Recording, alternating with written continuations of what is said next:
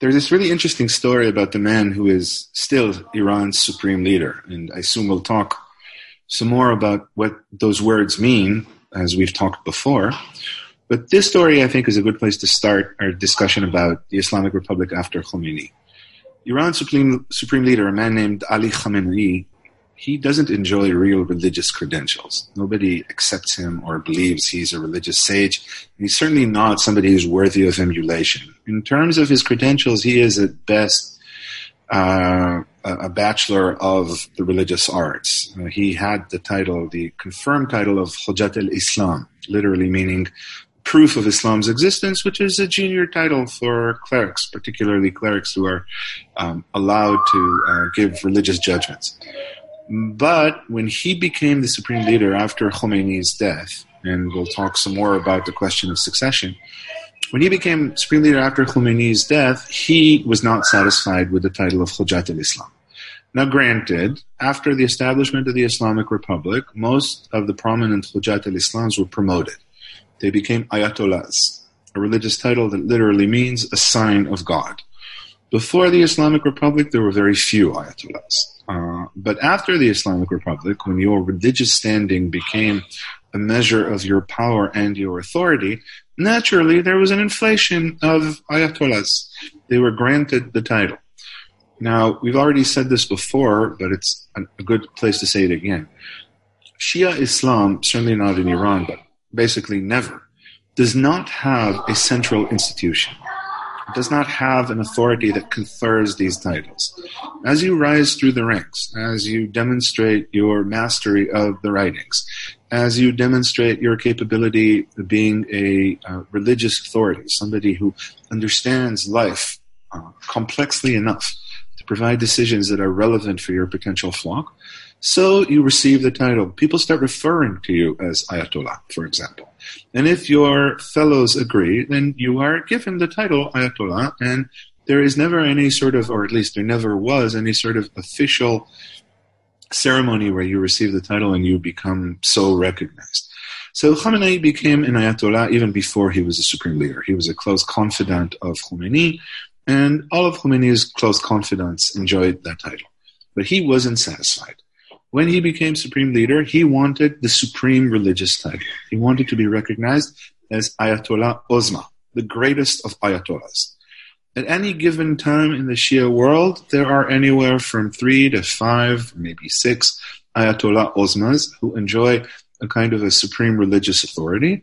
They're all given this authority, again, based on a kind of a, a, a loop, a kind of a feedback circle between their constituents, their flock, their emulators, and their colleagues who are persuaded one way or another that they really enjoy this sort of religious authority.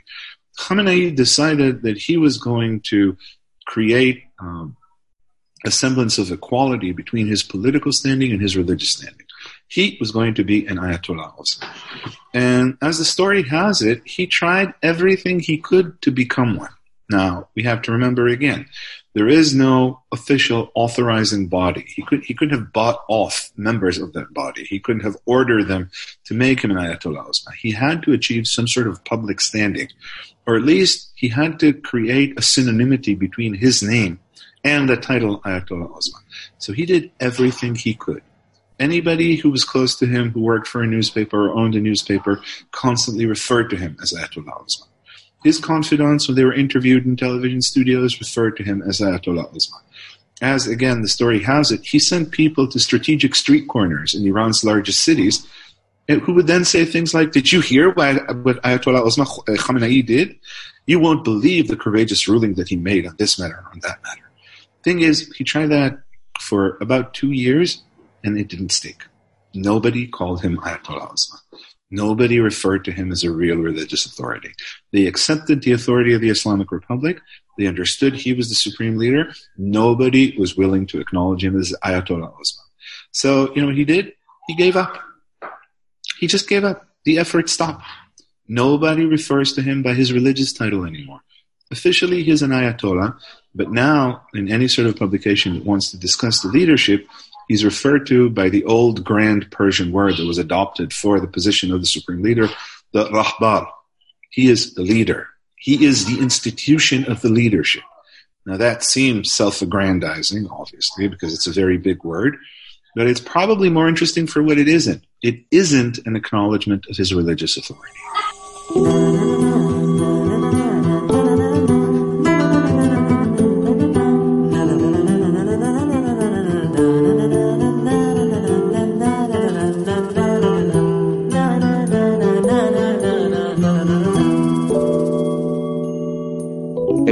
Iranium Iran Through the Ages, a podcast by Dr. Tamar Gindin.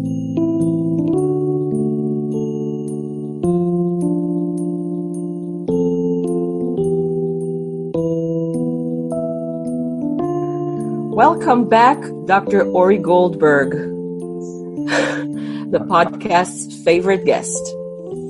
Oh, it's a pleasure to be here. Being with this podcast's favorite guest is certainly one of the uh, lines in my CV that's most precious to me. um, this is timeline four. Timeline three, first two timelines I did alone, then timeline three was with you, but it's the first timeline we have in English. We might record it again in Hebrew. Um, and we're talking about the end of the war, end of Khomeini onwards, and let's see where we get because we always plan to cover a long time and then we digress. Mm-hmm. the meandering is our thing. Yeah, that's the reason people love you. I love you because we always digress. Yeah. Uh, I wrote myself some notes while you were talking. First of all, it's really interesting that the inflation of uh, of titles. Well, it, it, it, makes sense. You see, when, when you proclaim an Islamic republic, you need figures of authority. And, and you make this conceptual transition. I mean, authority in uh, Iranian Shia Islam used to be almost exclusively personal. There wasn't an apparatus. You couldn't be an apparatchik. You could be a confidant. You could uh, make a good living.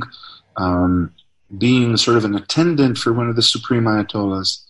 Um, it, it, but but you couldn't enjoy the sanctity of the title. The title had to be based on your personal authority, your personal presence, and as we talked extensively during the previous timelines, on your relevance, on how effective you were as uh, uh, somebody who was making religious rulings. But and you you had to write a Sharia book, and you needed. Uh, the agreement or the approval of some of your peers, as you said.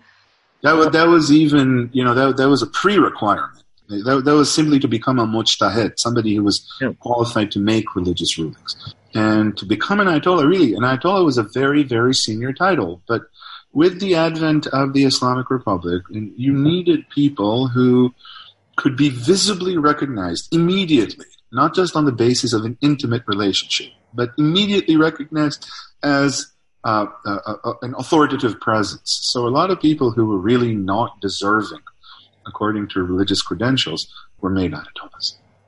And then when there are so many ayatollahs, the title becomes more, well, less meaningful, not totally meaningless, but less meaningful, and then you need more ayatollah ozmas.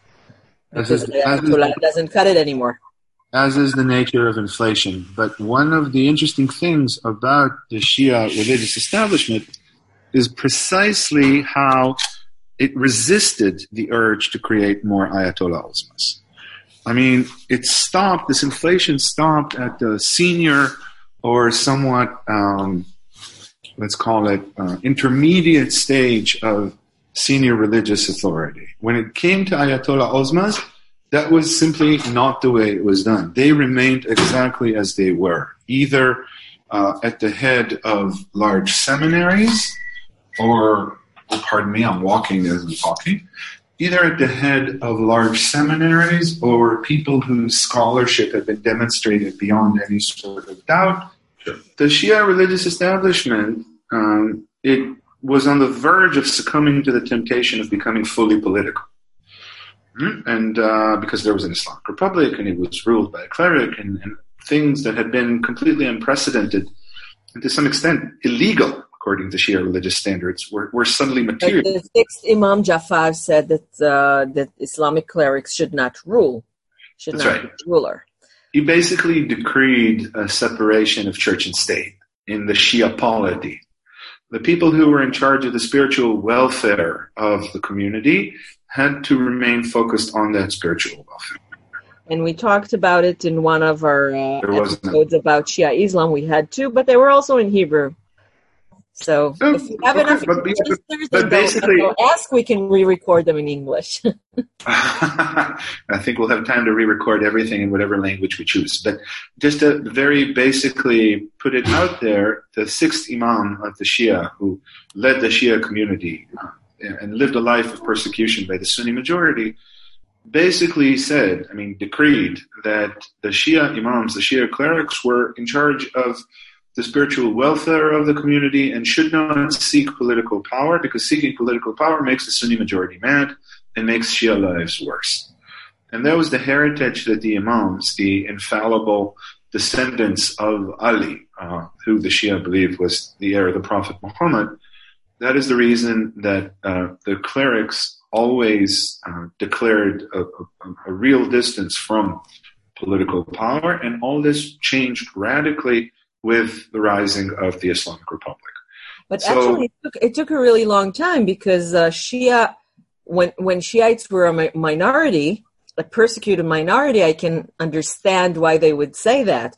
But they were the ruling majority since the 16th century, so it took Um, quite a long it- time to. It did, but that was because they were very thoroughly um, compensated for uh, not succumbing to the temptation.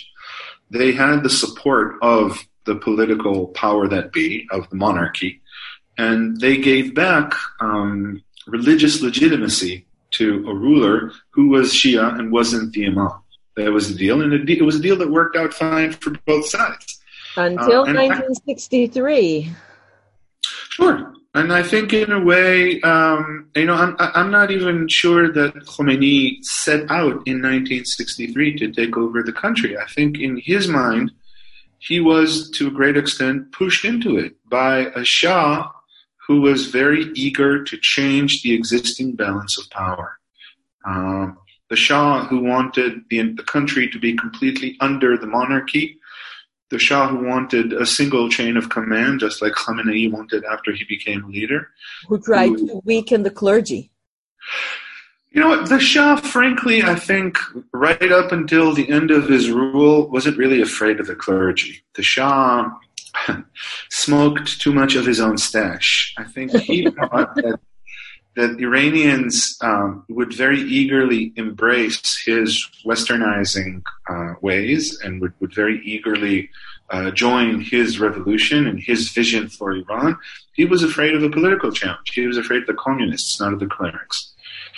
And, you know what it uh, reminds and me of? the right. Sasanians. It reminds me of the Sasanians who were too busy fighting uh, the Byzantine Empire and the and uh, uh, enemies from the east and from the west, and they didn't notice the power that's growing in the south. Sure, that makes The perfect people sense. embraced when they came. That, uh, I, I think that makes sense. And in this case, you know, it's kind of a mirror image. The, uh, the Sasanians, I think, couldn't imagine that that this barbarian entity from the outside would, in any in any situation, be strong enough to overcome them. They had uh, uh, an image of themselves that was way too self-congratulatory. In the Shah's case, it was the same, but it was from the inside. The Shah thought that when he was bringing change to Iran, when he was introducing Iranians to the ways of the West, he was giving Iranians what they wanted, which was a seat at, at the global big boys table. But he was also making such a positive change that nobody in their right mind would prefer any sort of uh, religiously inspired existence to his. Add that to the fact that the Shah, who grew up Shia, maybe not devout, but understood the religion, had a really difficult time, if he could imagine this at all, of a Shia cleric challenging him. He understood popular revolution. Those had occurred in Iran before 1979. He understood the communist challenge, but I, I, I would be, you know, I'd put money on the notion that he did not expect a full-fledged religious challenge. And, and in fact, as we uh, spoke about uh, during our last timeline, that challenge was not a direct one that was issued during the demonstrations against the Shah. the religious challenge or the religious option rose when it turned out that there was a, mysterious vacuum in Iranian politics after the Shah's departure. Right, and uh, the the Islamic um, I the Islamic movement was the best organized of all the movements that uh, demonstrated against the Shah. Right. We were talking about the Shah not imagining religious opposition. He was right not to imagine it because they'd never done it. They were forbidden. They, they, I mean, they themselves imposed the prohibition on seeking political authority. But um, what he did do, because he was so remarkably unafraid that the religious institution, the religious establishment would challenge him, he let the uh, religious organs of expression, uh, discussion forum, magazines, uh, certain religious figures who were still in Iran, he let them speak freely. And he did that while he was uh, closing off pretty much every other channel of public expression for other parties, particularly the communists who frightened him the most. And then so everyone just adopted a Muslim way of speech. That's right. Speech. So we had we had crazy capitalists uh, explaining that Shiism was the ultimate defense of private property. And we had crazy socialists explaining that Imam Ali was uh, the creator of the first real workers' movement in the history of the world. Everybody spoke uh, fluent religionese. And that's the, great, that's the great thing about religious language is that religion, faith, doctrine, dogma, at heart is not political according to our definitions of political today. Religion and you can, find everything in the Holy Scriptures. And, you know, the scriptures say that about themselves with, with great pride. Look enough and you can find everything. That's the whole point of the scriptures, to give the believer a glimpse into the totality of creation. That's what makes God God. It's true about the Quran. It's true about um, the, the Jewish scriptures, and, and uh, actually about the New Testament as well. Seek and ye shall find, as it says in the New Testament.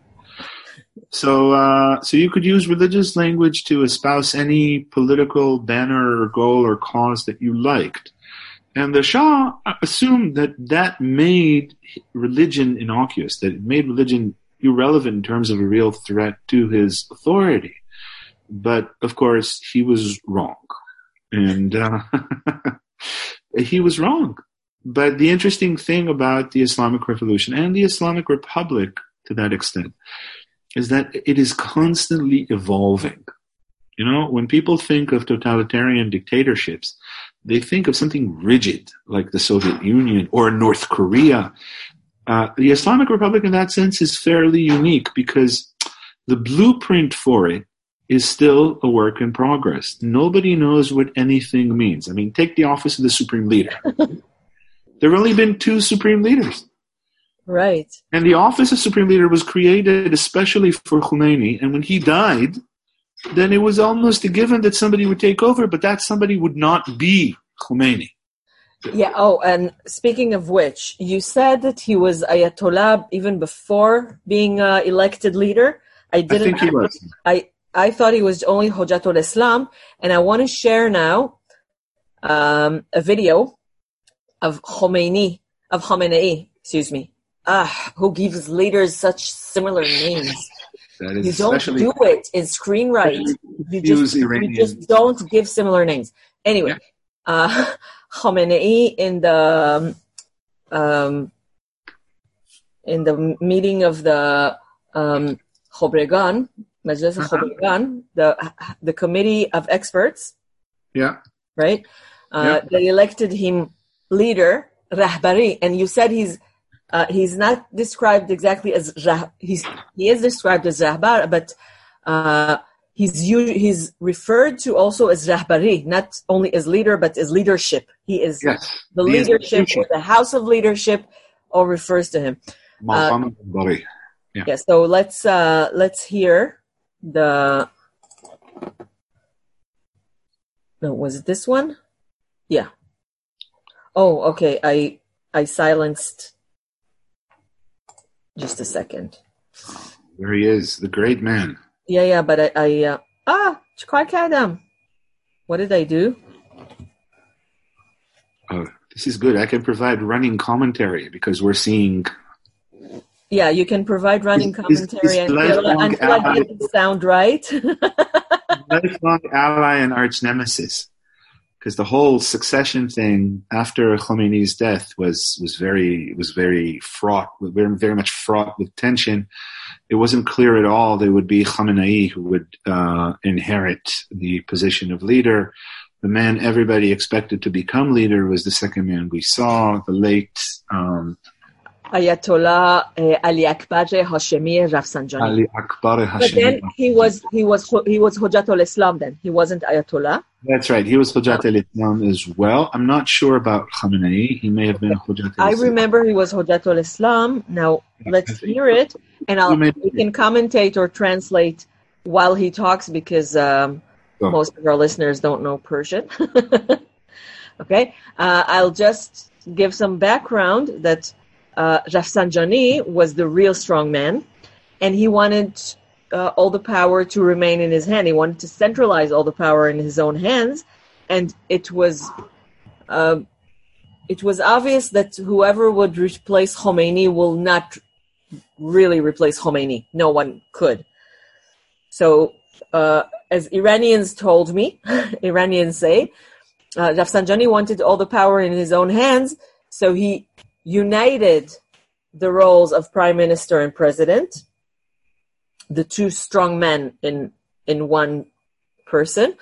Uh, he didn't take into account that it's only eight years tops, and he said that Khomeini told him that Khamenei should replace him because Khamenei was uh, lacked charisma and was um, very grayish uh, clergy. So let's hear what he what Khamenei himself had to say about being elected leader. Mm-hmm.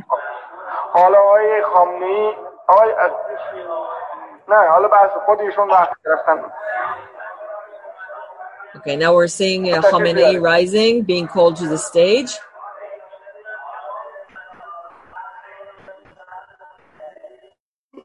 Because of these videos, this is the shortest. آقای خامنه‌ای ما تصویب کردیم شورا شما برخلاف مصوبه ما نمیتونید بگید Okay, they're giving him uh, the right to speak. The sound is not very clear. It started uh, going around the internet around three years, two, three years ago. Um, the meetings of this council is um, are secret is secret. So I don't know how this leaked, but nobody really knows what's going on in their meetings. I don't think nobody really knows what goes on, even when you count the people at the actual meeting. yeah. They're, most of them are very, very old. They're very, very old. They're used to consensus oriented discussions, and there's absolutely no protocol for this forum. This thing is completely new invention. It never existed before. yeah, so uh, let's hear what Khamenei himself had to say about being elected leader. شما راجع به شورای و پرتی صحبت نکنید ببینید اگر میخواد چیزی برخلاف شورا بگید نمیشه Uh, if you want to say something against our decision, I think. Speak, speak now or forever hold your peace, like Yeah. in church weddings. خب خب بفرمایید بفرمایید بذارید من عوض میکنم بعد شما در محیط حالا وقتمون که هست بسم الله الرحمن الرحیم اولا واقعا باید خون گریست One must cry blood. And we've talked about both blood and crying in, in Shia mythology. Yeah, now his daughter in law died of corona, and all the newspapers were, oh, he cried at her funeral. Of course he cried. He's a Shiite clergy. That's what they do. That, oh, they're, they're one trick ponies in that respect. All they do is cry. Yeah. It's Very true. Okay. باید خون گریست در جامعه اسلامی که حتی احتمال کسی مثل بنده در او مطرح بشه One must cry blood for the Islamic community that someone like me is even brought up as an option. حالا اینی که من نمیخوام درباره این صحبت کنم But that's not what I want to talk about. مسئله اشکال فنی داره There's a technical problem. اشکال اساسی داره من حالا قبلا خدمت آقای هاشمی هم گفتم It has basic problems, and I've already told this to Mr. Hashemi. در یکی دو هفته قبل از این که همین قضیه مطرح بود به ایشون فرمودن من جدا به ایشون گفتم من قاطعا چنین چیزی رو قبول نخواهم کرد When he brought it up two weeks ago, I told him that I will not accept because of this technical, basic technical problem. حالا غیر از اینکه خود من حقیقتا لایق این مقام نیستم و این رو بنده میدونم شاید آ- Now, leave aside that uh, I'm not worthy of this position, and I know this. We'll, we'll go a few seconds back.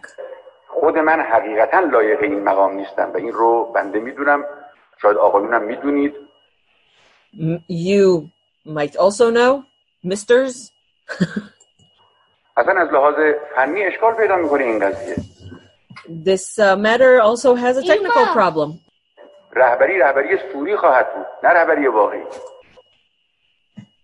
He says it's not going to be real lead- leadership.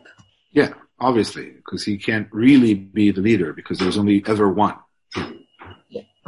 این اشکال پیدا میکنه این قضیه رهبری رهبری سوری خواهد بود نه رهبری واقعی خب من نه از لحاظ قانون اساسی و نه از لحاظ شرعی برای بسیاری از آقایون حرفم حجیت حرف رهبر رو نداره Not according to the constitution, not according to the law. I don't have the qualifications, and you know, you know that. You misters know that.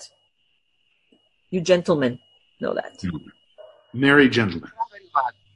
اجازه بفرمایید قانون اساسی که خب میگه مرجع حالا یا مرجع شعنی یا مرجع فعلی اون Marjai Shani or Marjai Feli? What what does it mean?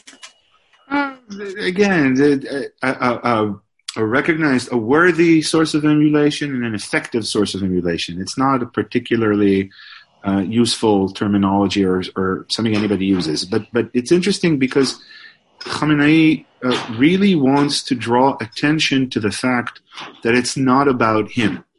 And this isn't just false humility. This is an attempt to transform the notion of the Shia religious establishment, where it was once diffuse, decentralized, based on local focal points of uh, personal authority and personal magnetism. What Khamenei is doing here, and in that sense, again, it's a very interesting moment. He's trying to make it into an apparatus. He's saying, I'm stepping in to preserve the integrity of the system. Thing is, there wasn't really a system, not in the political context. Simply by saying the words, simply by making himself kind of a minor figure in this drama, what he's doing is trying to say, well, you know, of course it isn't about me, it's about preserving the system. But there wasn't any system. The entire Islamic Republic, the first decade of the Islamic Republic was about Khomeini's personal magnetism and about the war. The notion that you could And about nominating and killing and uh, banishing prime ministers. oh, obviously, obviously that as well about holding on to power. But in terms of the Shia establishment, um, the Islamic Republic was to some extent acceptable because Khomeini was unique. He did have this personal authority that couldn't be denied, and it wasn't just an old sort of fuddy-duddy religious religious authority. Young people followed him. Iranians actually found him relevant and appealing. Khamenei knows that he doesn't have this, and what he's doing is is ingenious. In fact, he's saying, "Hey, it was never about me; it was about the system." Thing is, there's no system. By saying that, he's bringing the system into being. yeah, I thi- is I think it's your doctoral dissertation about the the Iranian constitution, or I have a, a part of it. My, my master's thesis actually is about the Constitution, uh, which is a really weird document in and of its own. Um, but but part part of what makes the, Constitution really interesting is that it's not, at least not the way I understood it. It's not just a sham. It's not like you know the Constitution of the Soviet Union. It, it really was a kind of a, a, a, a, I keep saying work in progress, but that's what it was. It was something that they put on paper, and it was a document, the, the entire rationale of which was to enable a kind of a learning process, to sort of take stuff in, figure it out, and try and learn on the go. And to do that, you had to have a semblance of a system, although that system had never existed. And when Khamenei is standing up in front of this august forum and accepting the mantle of leadership, he really is doing a very smart thing. He's saying, I'm here, but I'm here as a functionary. That's great. Nobody knows what the functions were. I'm also copying the URL so we can put the video mm-hmm. in the post body. Let's continue hearing what he says. So he says, "I'm not a marja at all. I'm not. I'm just. I'm just. I'm just here in a sort of an executive capacity, an acting capacity. I'm here yeah, because still, this is when he still doesn't accept. Yeah.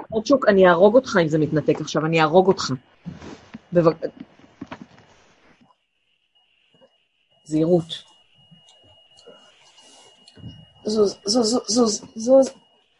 אה, אורצ'וק, זוז. בוא נעשה ככה. This is what happens when you clean the house. this is our life now. Yeah. This is Okay. So let's continue hearing Khamenei hmm saying why he's not worthy. But this this is not the important thing that I'm not marja. لحاظ شرعی هم حجیت قول رهبر در صورتی است که اون کسی که میخواد به حرف او عمل کنه او رو فقیه و صاحب نظر در امور دین بدونه Oh, you know that Khamenei works for me in this kind of constructions? Okay. They all work for you. Yeah, they all work for me, but Khamenei works for me in a construction that I call that I call predicate accusative. hmm Um, no, it's it's called predicate accusative. I call it uh, predicate object because uh, Persian language doesn't have exactly an accusative. Um, it's called second object in Arabic and Semitic uh, linguistics, and he says that in order for uh, someone to be a marja, the people have to recognize him. It's exactly what you said. Mhm. Okay, they have to recognize him as a marja, and the the syntactic construction is uh, the verb understand to know, but instead of to know that is to know someone as. Yeah. Yeah. I love this construction, and Khamenei works for me in this construction to this day. Really, That's wonderful. It's good that he serves at least some positive purpose. But oh, think they about. all work for me. Rohani works for me and clear. Oh, I know. Rouhani is one of your favorite workers, if I recall correctly. Yeah, for I mean for for um for listening, listening Yeah. comprehension, he's excellent. He's He has such clear, slow, literary language. I love him. You know, I like him. You know, I'm, I'm a registered. I'm a registered member of the fan club. But it's interesting. I just thought of, of an analogy. What he says about the uh, about the status of marja. We all know the famous. I don't even remember which Supreme American Supreme Court justice was the one who said this. When the Supreme Court just uh, when the Supreme Court was deliberating a case about pornography, and when they were asked to define it, then the justice said, um, "I don't. I can't define pornography, but I know it when I see it." In a sense, that's what he's saying about the marja'iyah. I mean, you all know I'm standing here before you. You know I'm not worthy. Everybody knows I'm not worthy. But that's not the point.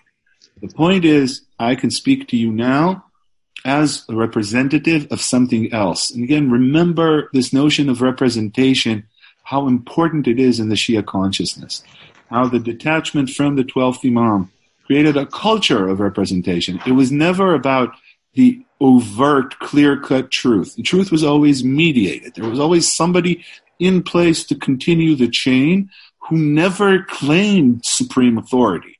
He was just there. He was filling the gap.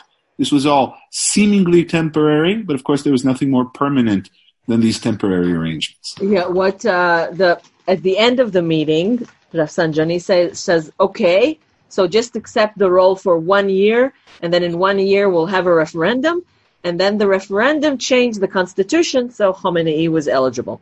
That's very Middle Eastern. Uh, uh, part of Iranians. Yeah, exactly. That's right. Okay, let's continue.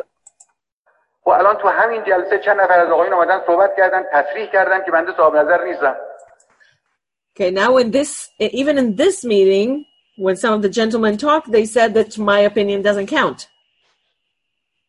Well, I'm sure that the older members of the Council of Experts, which is the forum that that ha- was established specifically for the purpose of electing a supreme leader, I'm sure that when they look at Khamenei, they don't get it. They don't get the notion of an apparatus, and and they don't understand what this whole thing is. And these are people who have real religious authority, people who are considered. Uh, uh, each one of them is considered a marja in his own right, maybe not at the status of Khomeini.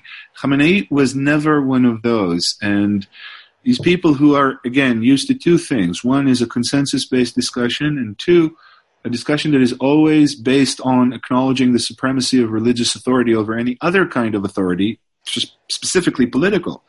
They don't get what he's saying, but look at the sparkle in his eyes. He knows he has them beat. He understands something that they don't. Um, okay, uh, you, you're really giving me a totally different interpretation than what than what I'm used to. I love it. Uh, we'll just say that the the Council of Experts still exists. It's Yeah. elected every eight years. The last time it was elected in uh, 2013, and we thought that it, they will have to discuss uh, Khamenei's substitute, but so far he's not showing any signs of uh, going to hell. And um, their their official role Which, by the way, is where he's definitely going. I mean, I know I come off as a sympathizer. He's definitely going to hell. There's no doubt about that. Yeah. Yeah, and um, the the committee is supposed to supervise the leader, replace him if he doesn't act uh, rightfully. I don't know what it is, but because all the all the meetings are uh, are secret and we, we don't really know what's going on there, they will probably only act when he dies, and they have to find the re- to elect the replacement. Yeah, the the whole point of of uh, supervising the leader and acting and making making sure that the leader acts with justice is another demonstration of uh, at least the doctrinally temporary nature of of authority, of religious and political authority in Shia Islam. No, nobody Temporary. It's thirty fucking years. Temporary. but again, I said doctrinally intentionally because Yeah. part of the part of the, the, the, the dogma is that nobody has unconditional authority. This isn't the Sunni world where if you have power to hold on, then you just hold on. This is something else. And there's this council in place that's supposed to make sure that that the ruler, certainly the ruling cleric, behaves with justice, behaves with um, well, justice. Justice is a key term in, in Shia terminology. That was the point of this council. But really, truthfully, I'm, I'm very sure this is true. Even the members of the council have absolutely no idea what it can do when it will be called on to do something. It's, it's a completely new concept. It's never existed. These are people who understand their authority very differently. There are a lot of principal differences between the members of this council. So whenever Khamenei dies and the council is called on to replace him, I don't know, maybe some sort of public uproar will be created over Iran's abysmal corona status when, when Iran is able to take stock. We have no idea what this council can do. Absolutely no idea. Right.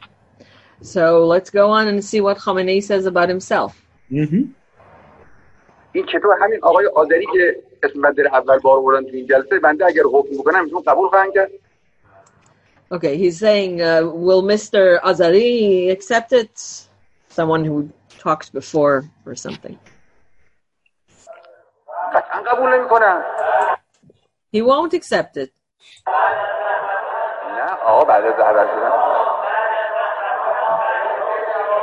Okay, now they're just yelling back. Or... آخر نه آخر امام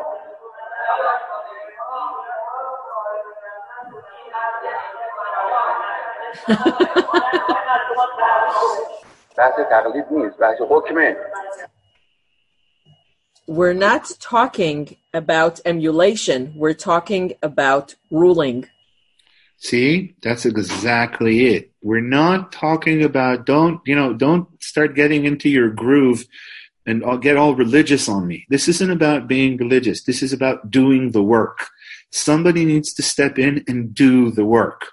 And this and and in that sense, he's he's being he's playing a master political move because he's saying I'm not even trying to present myself as as the heir of Khomeini. I am not a sage. I'm not a cleric. I'm not a source of emulation.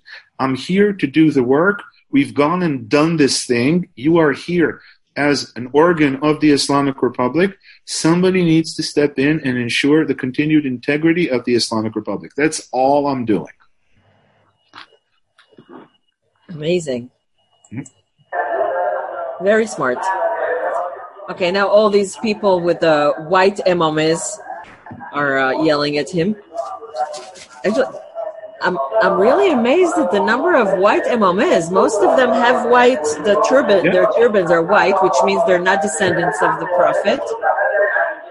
Yeah, they're not particularly obsessed with that in Iran. Yeah, uh, we're not translating because it's uh, unclear what they're saying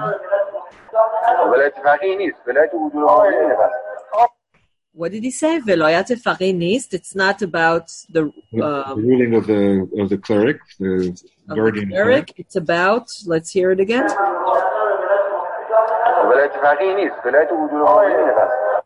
Veloyate.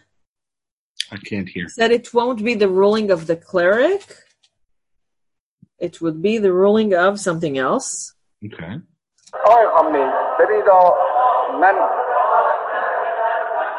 من من در بحث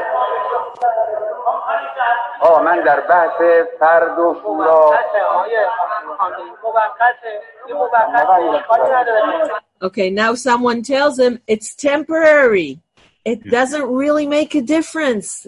There's no problem. It's just temporary. Of course it is. Something with it's only technical. There's one uh, older Ayatollah, Ayatollah who's standing up and saying something. And then Al Khamenei answers him. من به هر حال مخالفم بنده آقا در بحث شورایی و فردی میخواستم بیام که صحبت کنم فکر نمیکردم که فردی رأی بیاره Okay, so uh, he's saying, I wanted to talk about, he says Shurai va Fardi. hmm Like he's distinguishing between the personal and the council. That's no. That's another uh, religious distinction between a decision arrived at as a part of uh, a consensus of those qualified to reach consensus, and a decision arrived at on a personal basis regarding a single person. But the whole point of this forum and the way he's addressing it, he's also, you know, he's buttering them up. He's saying, "You people represent a consensus." And obviously, I'm striving for one. The fact that I am an actual person standing here, that's beside the point. I'm here to receive your support as the people who stand for religion. So you're saying he's he's not uh, it's not false modesty. He's because It, it, it, it, it, is, it's false modesty as part of a ritual, you know, but that's, I don't think, I, but I don't think that's the important thing. I mean, Yeah, part of it is, part of it is false, part of it is false modesty. Part of it is saying I'm not worthy, which is what you're expected to say in a situation like this. And you'll, you'll notice how these people are, are standing up and yelling at him and pointing fingers and talking to him and giving qualifiers. And that's all okay. That means that, that the entire, um, event is a real one, but it's not just false modesty. He is creating um, something that wasn't there before by saying, "I'm here to ensure um, the integrity of the system." Because again, under Khomeini, while there was an Islamic Republic, it was hardly ever a real country, because they started this war that took everything they had for almost a decade. And when the war was over, Khomeini was no longer in a situation to really call the shots. He began the slow process of expiring. Khamenei, his real challenge is not just to take over, to become the heir, but to take over a country that is willing to accept him. And the first instance where he has to become acceptable is before this forum of esteemed religious authorities. And the only way he can do that is to say to them, listen, I'm not competing with any one of you. In fact, I'm inferior.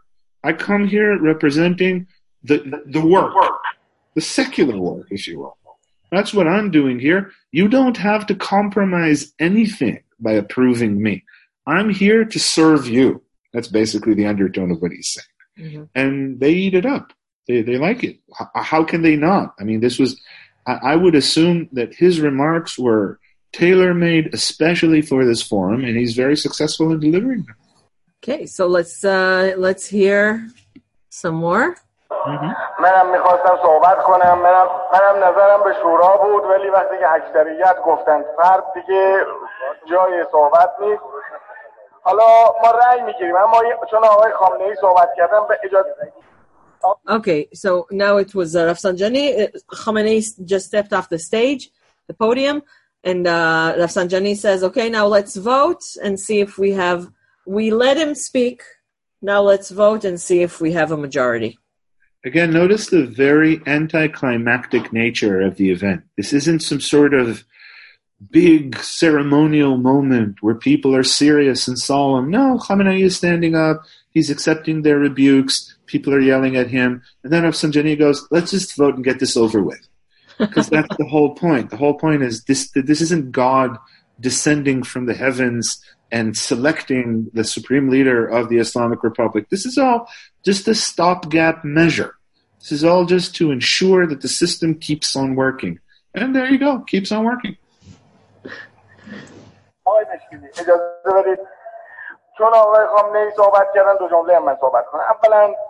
Okay, Khamenei said some said something. Now spoke. Now let me say two sentences. First, جوانی توی مدرسه خدمتشون بودیم تو بحثا بودیم حالا همیشه مسائل مطرح میشه مسائل عمده مطرح میشه we know when he says we he means i okay mm-hmm. um, when you want to respect the person you talk to you use plural you shoma just like french vous and uh, russian vous and um, uh, usted in uh, in Spanish. Persian also uses the second person plural for uh, for respect, but also the third person plural for respect. And in the first person, when you say we instead of I, it's not royal we. It's a modest we. Because when you say I, you aggrandize yourself. When you say we, you make yourself small. You make yourself part of a whole. So he says we know, and he means I know, um, Khamenei from uh, madrasa, from the religious school. We learned they studied together apparently. Um, we'll go a few seconds back.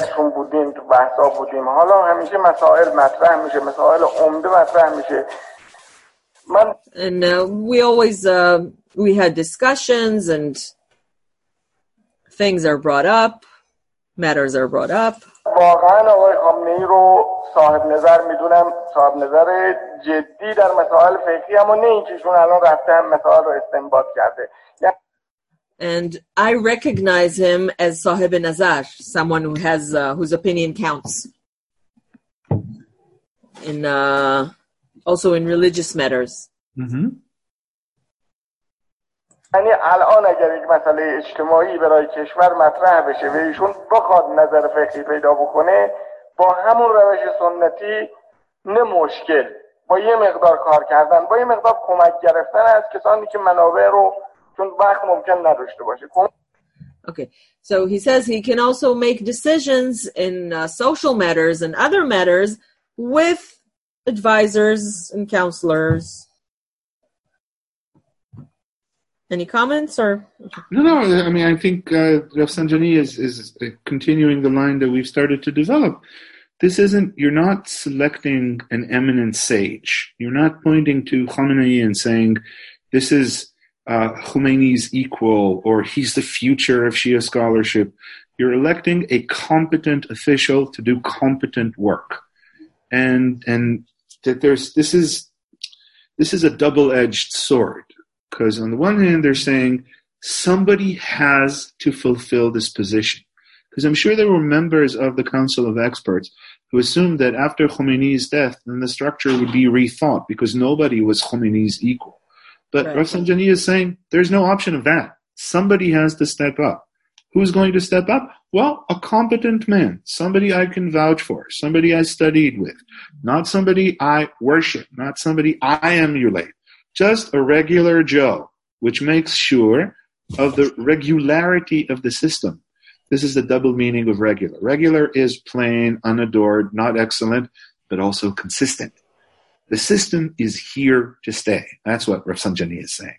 Right. And in that sense, we can understand why, despite the fact that he was expected to assume the leadership, it was probably convenient for him to put Khamenei up front and center. Khamenei was less of a politician. He was perceived to be more popular, more folksy. Rafsanjani was the classic behind the scenes guy. And I think they both thought that they would work as a power couple and that the, rationale behind their relationship would be exactly that. We don't do Khomeini's thing. We do our thing. And our thing is to keep the system up and running.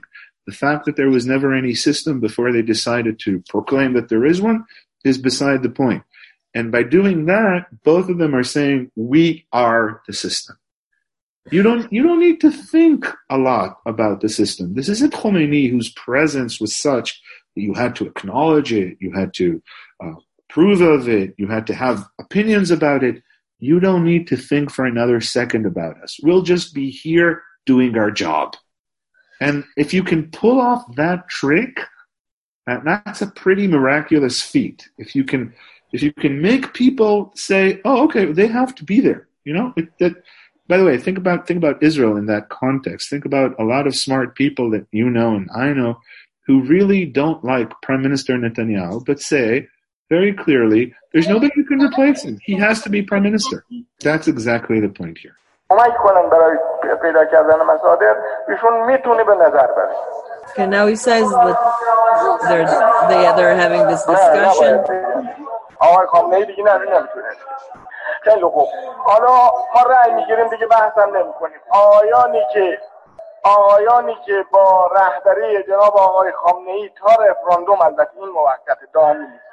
تا Okay, uh, we're approaching the end of the video, and what uh, Rafsanjani says now is he says the gentlemen who agree with the election of Khamenei as supreme leader, of course, this is temporary until we have a referendum. Mm-hmm. And uh, I think we know the rest, but it's only f- seven more seconds, so uh, we'll finish this video. And uh, we know mm-hmm. what happened, right? Mm-hmm. Okay. And then uh, they all rise because uh, they those who are in favor rose and he was elected temporarily. Of course. Of course. It couldn't possibly be a permanent arrangement. Yeah. Only 30 Mhm. years. But you know what? Really, that video, I think, is, I think that was a, a brilliant choice on your part because I think it really is in microcosm the essence of the Islamic Republic. The Islamic Republic, which is definitely, you know, ideological and religious and, and full of conviction and determined to do the right thing and to fight for the right in a world that's full of wrong and oppression. You know, uh, uh, Uh, well, may, maybe it, it thinks it is, or or it course it wanted to be. It of, of course, it, of course, it thinks it is, but it's also so clearly and patently a political creation, and not just a political creation, but a political innovation. It's a class, the clerical class, taking charge of the fate of the country, and doing it. And the people who are doing it are doing it um, in in very smart fashion, and they are constantly trying to balance two ends. They're, they're trying. They're, they're constantly juggling two balls in the air. One is the ball of the state and the obligation and the nation and the need to do the work, work which is almost preeminently secular. But one is also the ball that says, you know, we're just here uh, in the name of normality, in the name of stability. we're doing the work that we have to do. This is who we, this, this, this is what we need to do right now. There's nobody else who can do it. There's nothing dramatic about this. There's nothing essential. It's just about doing the work. And I think really that's the Islamic Republic. There's a lot of ideology and a lot of rhetoric, and I think a lot of them actually believe it. Not that they know exactly what they're saying, but a lot of them actually believe it. You think they, they still think, believe it? They're not just they're. I, it's like they're survive. survival fight right now. Uh, you know what? I'll put it this way. I think a lot of them now think they don't see a real distinction between the survival, the surviving dimension and the ideological dimension. They've gone and made the survival of the system into an ideology. This, this right. ten- Shia is about survival. What am yeah. I talking about? Shia is about survival. It's That's right. Constant strife. That's exactly what it is. It is about survival. It's about outlasting adversity. It's about knowing that the entire world is against you all the time and that you win simply by surviving. Right? You're, you're fighting the good fight simply by surviving. This isn't Christianity or this isn't even Sunni Islam that wants to sweep the world and bring truth. This isn't about truth. Truth is by definition preserved for those fortunate or unfortunate few who were born Shia. Right? and and and to do the right thing is to survive. I, I would say, and I, I, am I'm, I'm of the school. There, there's this um, expression, and we've talked about this before in timelines. It's very popular with people who study Iran, certainly the Islamic Republic, and that's the whole notion of exporting the revolution. Right. Right. There's no doubt that Khomeini talked about it. There's no doubt that the ideologues talked about it. This idea that the revolution needed to sweep the world and that the revolution was, as is the nature of revolutionary movements, not limited to one country. They are they are export they are exporting the revolution. I mean, to Iraq, Syria, Lebanon, Yemen. Not, not really. But that that's not what they meant. No, no, they don't. When when they say exporting the revolution, again, more than anything, what they mean it's not. It's not. They didn't mean. They didn't refer to what's happening now. No, and they didn't want to create, uh, they didn't even envision creating uh, uh, Shia regimes or Islamic republics on the Iranian model. Exporting the revolution is not some sort of diabolical master plan to take over the world. Exporting the revolution means that Iran wants to be present wherever things can happen that might influence Iranian lives. Uh, and Iran needs the revolution to constantly interact with the non revolutionary world. But when people say exporting the revolution, then, then, then uh, the people who hear them or read them have this vision of a blueprint that exists for slowly but methodically taking over the Middle East or establishing the new Persian Empire or the Shia Crescent or whatever it is people are calling it right now. Now, it's true that Khomeini had a vision. He had an ecumenical vision even during the first few years of the revolution.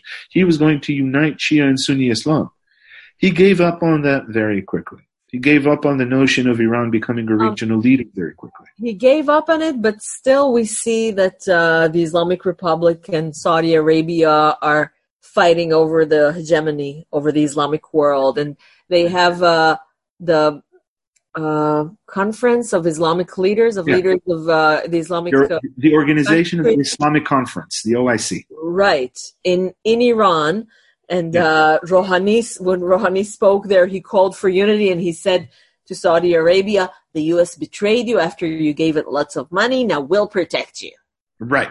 Uh, that's exactly empty rhetoric on both sides. Uh, Saudi Arabia and Iran are fighting a war. I mean, I would assume that some of the Saudi princes, you know what? Let, let me backtrack because this is this is a complicated issue. The whole notion of the Sunni Shia split.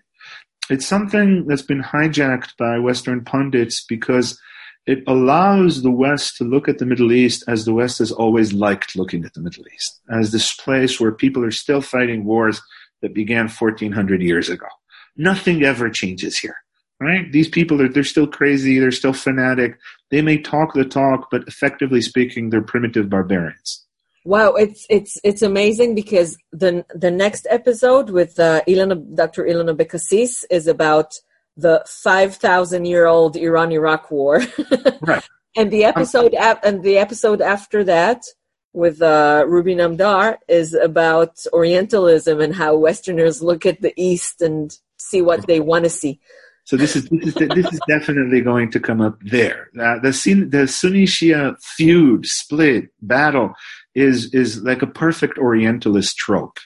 Uh, or, or classical Orientalism, when Edward Said wrote his book, and you'll talk about this, so I won't go on at great length. It was all about um, the softness and the pliability of the Orient, how the Orient is weak, how the Orient is all about debauchery and and you know the pleasures of the flesh and and somewhat about fanaticism but even the fanaticism is weak and soft uh, but this whole notion of a religious war that's been going on for more than a thousand years that's classic orientalism that means that the west has this image of what the east is now the actual truth as i understand it is far more complicated and in a way much less interesting Iran and Saudi Arabia are fighting for influence. Neither understands themselves as a potential hegemon.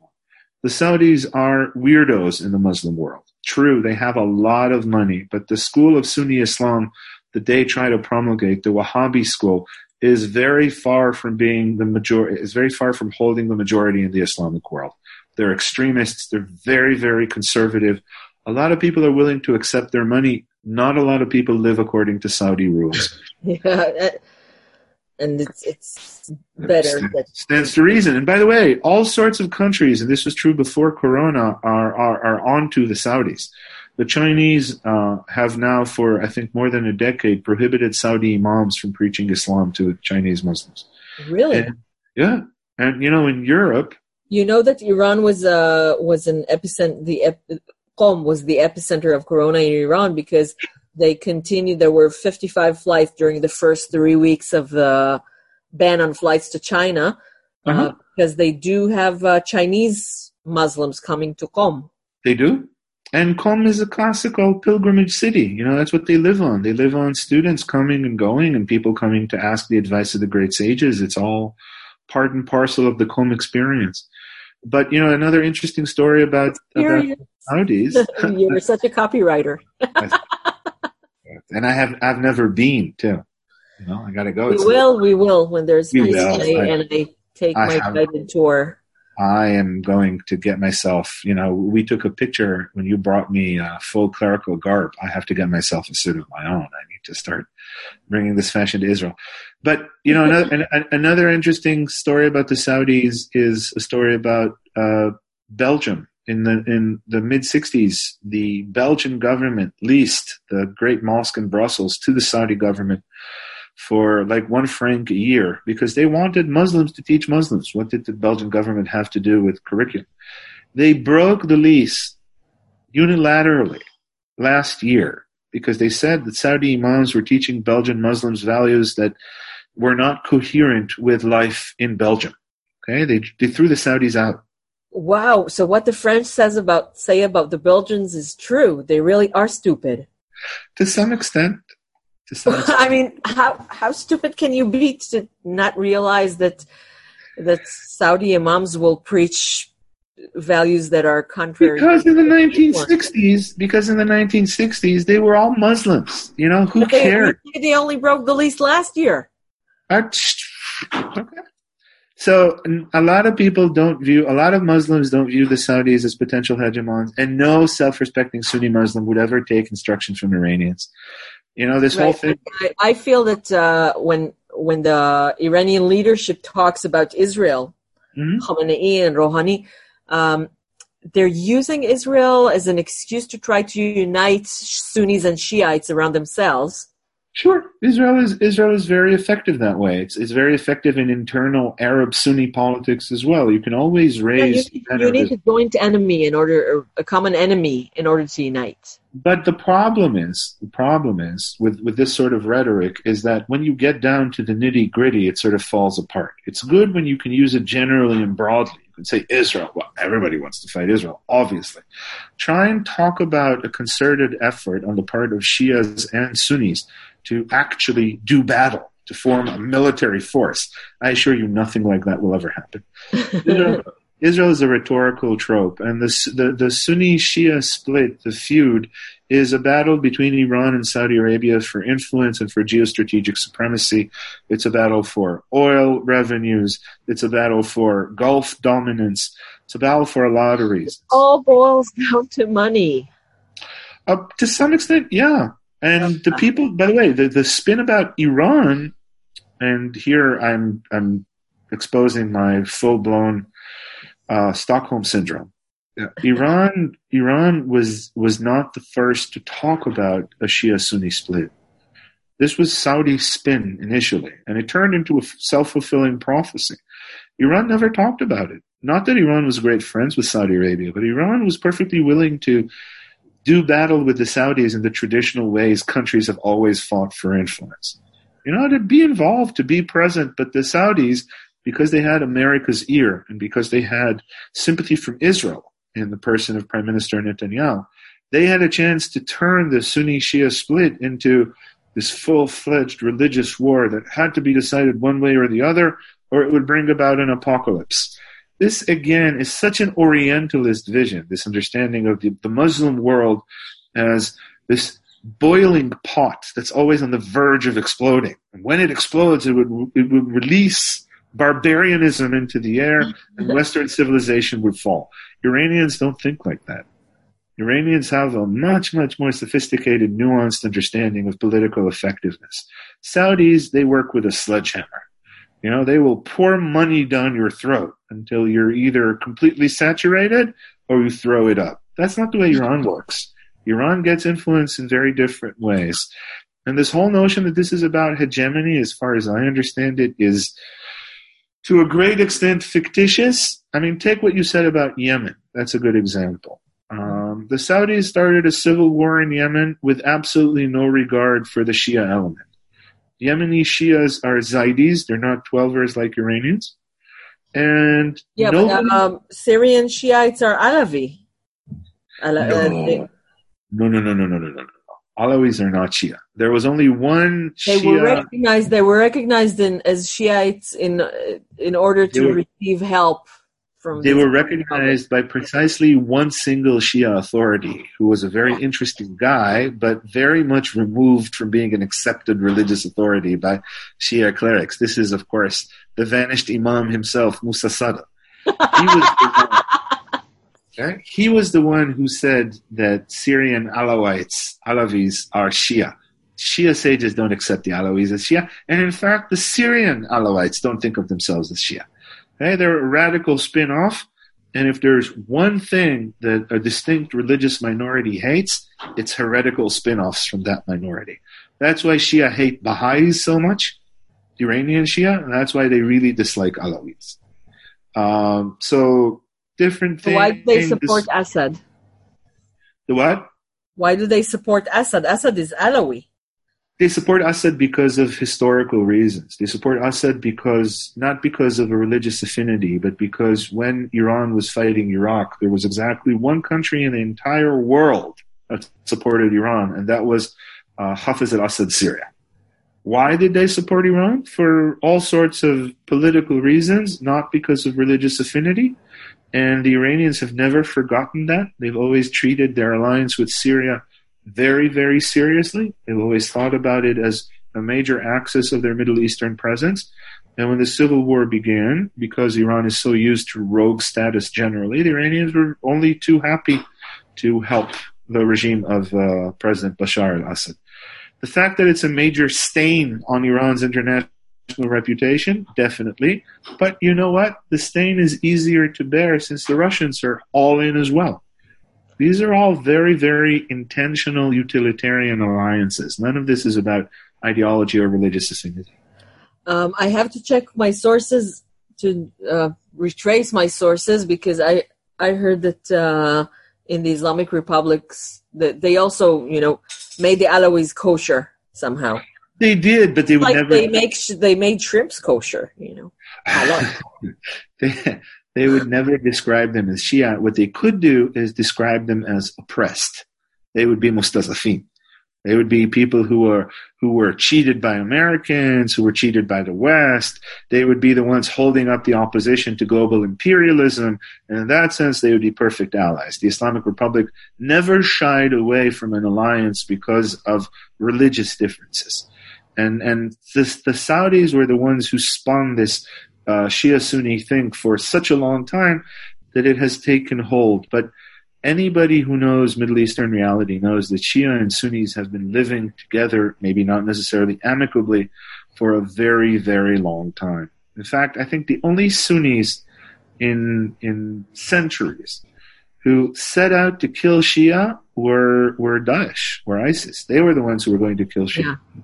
And by the way, uh, Zarqawi, Abu Musab al-Zarqawi, the founder of ISIS, who killed Shia in Iraq during his first experiment in creating an Islamic State, he was very, very energetically rebuked by Osama bin Laden and by Ayman al-Zawahiri, the two leaders of Al-Qaeda. They told him, we will never establish an Islamic State without the support of the population. You can't try to establish anything in Iraq by killing Shia. That is detrimental to our cause. We have letters from bin Laden and, and Zawahiri saying that. Wow. Yeah. If, if you can send me uh, some of these letters that I can include in the post body, that would be very, very interesting. I think I have a, a book in English that has a translation. I'll look them. Okay. Uh, let's go back to the timeline. We said 19, we talked about 1963, which is the Shah's White Revolution. Yeah. Uh, that wasn't successful because it came from the Shah and uh, the people didn't really cooperate. Uh, which caused the rise of the Muslim power, which the Shah ignored because he didn't fathom that this would be yeah. the for the power that would overthrow him. Uh, then we had the the war and the revolution was in the last timeline, and we talked about Khamenei's election. um, so let's uh, let's go on. What happens after he's getting elected? and the roles of prime minister and president are united under Rafsanjani, mm-hmm. uh, Ali Akbar Hashemi Rafsanjani, who's Hujjat al-Islam. Gradually, he becomes an Ayatollah. Uh, but the president, the presidency is only for up to two terms, which is eight years, yeah. and the leader is forever. After one year, they made a referendum and changed the constitution so that Khamenei could be eligible, and we're stuck with him up to he no, day. He no longer needed to be the leader. No longer needed to be the most learned of all Shia clerics, which was what the original constitution had.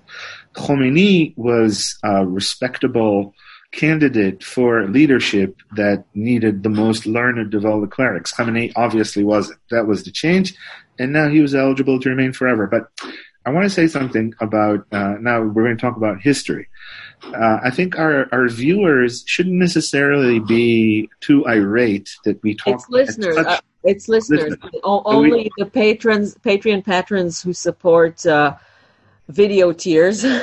Our our viewers well, and listeners. Raw material tiers will will see it as video.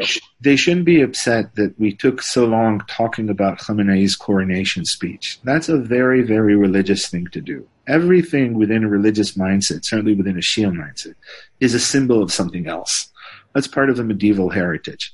The greatest sort of scholarship is taking apart an ordinary situation, a religious situation, is unpacking this ordinary situation and showing the metaphysical threads that combine within it. And I think that event, that the video that you showed, that was about six minutes long, of Khamenei's coronation really does, to some to great extent, hold the spirit of the Islamic Republic within it. Uh, that said, I think we can do a fairly uh, rapid summary of the history of the Islamic Republic because the history of the Islamic Republic, to some extent, was cyclical under Khamenei. Khamenei was leader, okay, and as leader, he, he has his political opinions. He is conservative. Let's call him that. He's, tradi- there, he's traditional. He's afraid of the world. He's prone to conspiracy theories, but he doesn't have the religious standing to establish a clear conservative ideology and make sure that the systems of the Islamic Republic follow that ideology. He's got his opinions and he certainly leans towards um, uh, conservatism or, or radical conservatism sometimes, but he has very rarely, if at all, stood up and, and, and articulated this national agenda that should be followed because of uh, his ideological standings. He takes his role as an institution, as the Maqam Rahbari, very, very seriously. It's not about him, it's about the institution. And as such, under him, the Islamic Republic has seen pretty much everything. You had a quote unquote reformist president. Uh, that was that was uh, Muhammad Khatami, uh, the man who was president of Iran from 1997 to 2005. Yeah, and when he was elected president, uh, people were so happy. They said Iran is being uh, becoming normal again. People yes. started coming back when uh, friends of mine told me that when uh, when the airplane entered the um, uh, Iranian air airspace, airspace, mm-hmm. people started singing "Ey Iran." Right, right. Um, they were really, they were really excited. There was real optimism, and then uh, Khatami was actually the first president who said, "I can't do anything. My hands are tied. I am only the head of the executive branch right. of government, and right. the executive branch executes the orders of the supreme leader. I, I don't have any power. I'm, I only execute." Well, See, here's the thing about Khatami. Khatami, uh, he uh, served in a very interesting post. He lived and he administrated the great Shia mosque in Hamburg for, I think it was either eight or ten years. Oh. Uh, and and that is a position that some, a few other, um, not just officials but also intellectual authorities in the Islamic Republic held he was exposed to the West and to Western thought. He spoke German and he had grand ideas on the ideological level. He wanted to be a reformer. He wanted a dialogue of civilizations. He spoke about the need to open up to the West at the level of principle. And if we learned one thing from that video that we saw together, is that Khamenei couldn't care less about principle. Khamenei is about getting it done. And if he has one principle at heart, it's getting it done. And as far as he was concerned, Khatami was a lightweight. Khatami could talk all he wanted. He wasn't going to let Khatami's talk sway the path of the Islamic Republic. Now, another interesting aspect about Iranian history that we need to understand um, is that the West, when it looked at Iran, and this sits well with our discussion of Orientalism, the West, when it looked at Iran, was very eager to have Iran conform to the story that was unfolding in Europe and all over the world in the 1990s and onward. And that was the story of the end of the Cold War. The West really wanted Iran to fit the mold of your good guys, the forces of democracy, and your bad guys, the forces of anti-democratic reactionism. And of course, he wanted the inevitability of the happy end. The, the pro-democracy reformists had to win. But the Islamic but Iranians don't like happy endings. All their all their movies are so sad and tragic. Of course, they don't. They say, they say that happy ending is not interesting. And if you look at uh, Jodai, Separation, yeah. the movie, it ends with a question mark. It it doesn't end. It, it, it's not a good ending and it's not a bad ending. It's it's just it's, it's open ended. Yeah, of course, of course, Iranians don't like happy endings, but and and, and you're absolutely right in, in bringing that up, and and that's that that makes the Western notion even more ridiculous. but but what the West didn't get really was this survivalist ethic that we brought up when we watched Khamenei assuming uh, the the role of leader. Uh, the West really thought that this was an ideological struggle, and it was a struggle between two competing ideologies.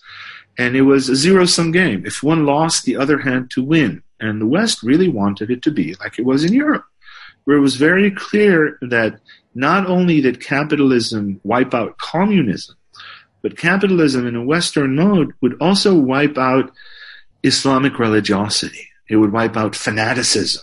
It would wipe out this Oriental menace that was constantly, you know, lurking in the depths of the West's unconscious and subconscious. I mean, Islam had been there as a demon for a thousand years, maybe more. So the West really wanted to see itself victorious in that struggle. But that wasn't the case.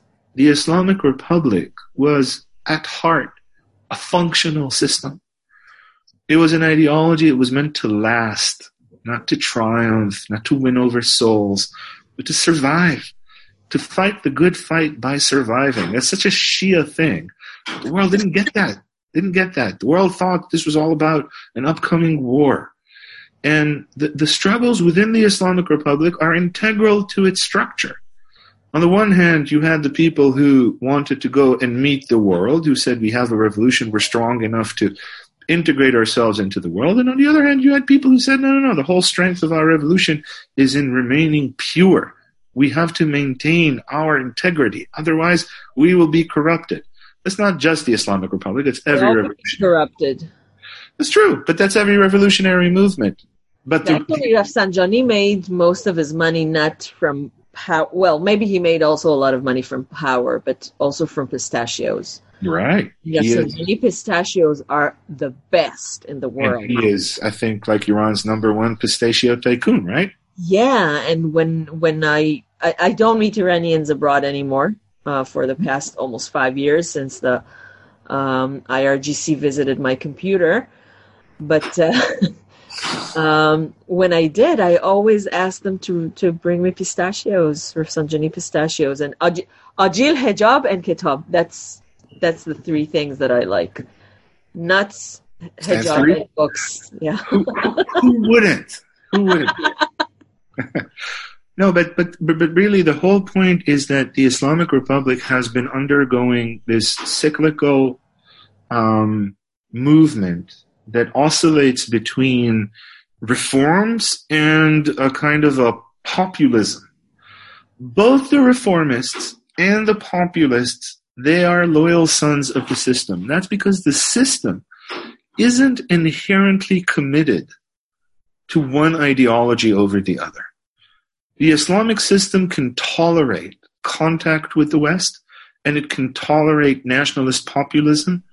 It can tolerate a kind of a fundamentalism, although that's that's more difficult in, in a Shia setting, but can tolerate a kind of a devout religiosity, like we talked about Ahmadinejad, who felt uh, the Wali Asr, the vanished Imam, standing beside him at the United Nations. Yeah, and I think it was in our first uh, episode together about Shiite Islam. We we Yeah. put a, a picture of the Vali Asr of the hidden Imam in the United Nations. Right.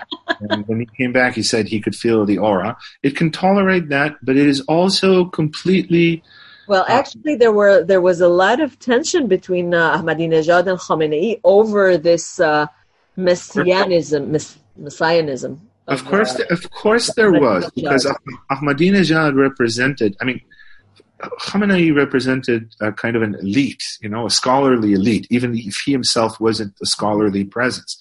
And the scholarly elite—that's the whole point. The scholarly elite of the Shia never bought this crap, never felt standing. The, the the the very notion that as a single, as a human person, you could feel the magnetic aura of the hidden Imam standing beside you on the podium. That's almost heresy for a Shia scholar. That's not something that you can accept. So, of course, there was tension because when Ahmadinejad says something like that, Ahmadinejad basically says to people, why, let's cut out the middleman. Why do we need the Islamic Republic? I'm just an average. Ooh.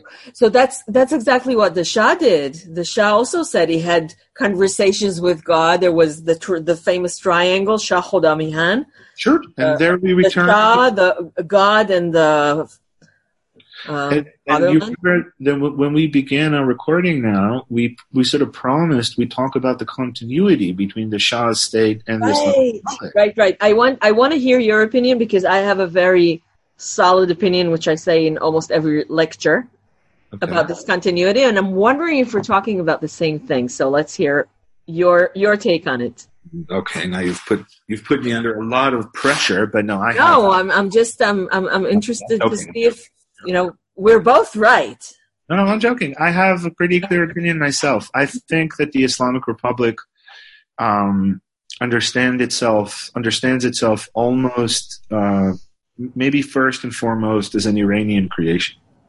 Right? I think all of them understand themselves as Iranian, as as, as, as initially Iranian at a very profound level. Um, the, before the the elections, I think it was. Uh, in either 2013 or 17 uh, there was and i actually uh, there were ayatollahs in, in the media who said that the next president should be someone who understands we are muslims before we're iranian.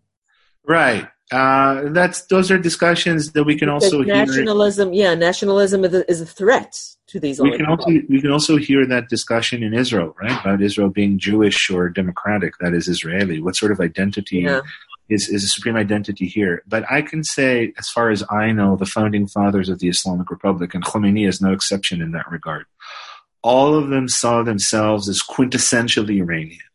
This notion of the Islamic Republic could never have arisen anywhere else. It was an Iranian creation. And I have to say, and I don't know if you like what I'm going to say now, I have to say part of the reason, the reason the Islamic Republic enjoys at least grudging acknowledgement on the part of a lot of Iranians is I think precisely that. Is I think that they understand the akhunds to be the devils they know. these guys, these guys are fixtures of Iranian society, and they've never pretended to be anything else. They're Actually, Iranian. when you're talking about the the devil we know, until 2011, I said that the change is very near, and I, I gave it seven to 15 years we're not 15 years from 2011 yet, but I think after the Arab Spring, Iranians saw that things can be worse than what they have. Yeah. In the 1979 revolution, they didn't imagine it would be worse than the Shah. Yeah. And they realized it can be worse. They didn't think it could be worse than the Islamic Republic until the fall of Libya and Iraq and what's going on in Syria still by the way, uh, as yeah, as you saw, they accept it. They, you know. No, no, I, I agree completely. And as you saw Khamenei uh, standing at the podium today, I think he would consider that high accolades. You know, he'd be okay with that. He doesn't want he, he doesn't want people to love the Islamic Republic. This isn't about you know so Soviet the Soviet Union under Stalin. Mm. You don't need to. Khamenei never set out to be loved, and he was you know, Khomeini was the leader of the revolution and he was the first Rahbar and it was the position was made for him. But really the Islamic Republic was made in the image of Ali Khamenei. He, he is the unifying presence. And Ali Khamenei would be the first to be very happy if somebody called him unremarkable. Because it's it's the unremarkable ones who survive. It's the unremarkable ones who get the job done. Now, he had his notions of self aggrandizement there. And by the way, he's also perfectly satisfied with skimming billions off the accounts of the state into his own personal accounts. Not to say that he is not adequately compensated. Not a very poor man. No, no, and definitely going to hell. But his appeal lies in being unremarkable, in being functional. And in that sense, the Islamic Republic had no problem latching on to the achievements of the Shah. And in many ways, it said, we're going to do what the Shah did, only better. The Shah got too big for his britches. He was too dependent on the middle class. He wanted, you know, all the amenities of life. He didn't have ordinary average, uh, ordinary Iranians of the lower classes in mind. We, the clerics, we have a much more popular slash populist approach than the Shah we're going to invest a lot of money in infrastructure, which the Islamic Republic certainly did. You know, mm-hmm. the Shah invested a lot of money in things that had um, an education, symbolic fruits. He wanted to build up symbolic capital. The Islamic Republic, uh, uh, by the way, you got to remember, the Islamic Republic took the country into an eight-year war. They had to rebuild the country from the bottom up they didn't take the country into a war. It was Jang Tahmili. It was That's an imposed war. It was foisted on them. But they had a country to rebuild, and they made, I think, smart decisions in the rebuilding process. They represented it as, you know, a religious thing, right? It was the jihad of reconstruction, jihad sazandegi. Mm. but they rebuilt the country. Actually, the the Ministry of Agriculture is also called Jihad. right? Of true. They built the country from the bottom up and they invested a lot of money in infrastructure and they emphasized what had always been the strong points of the religious establishment. For example, communications infrastructure. Iran has always been much, much more advanced than its regional neighbors when it came to communications infrastructure. Part of it is because when you're a member of a religious community, if you want to control the pace of events, you want news to travel as fast as you can. And the Islamic Republic was always on top of that. The Islamic Republic always had a very clear understanding of the functional state at heart. And in that sense, you know, they only, it was, it was very sensible on their part to leverage the Shah's achievements, to move on uh, and, and improve what they understood as the Shah's positive actions towards creating that sort of functional state.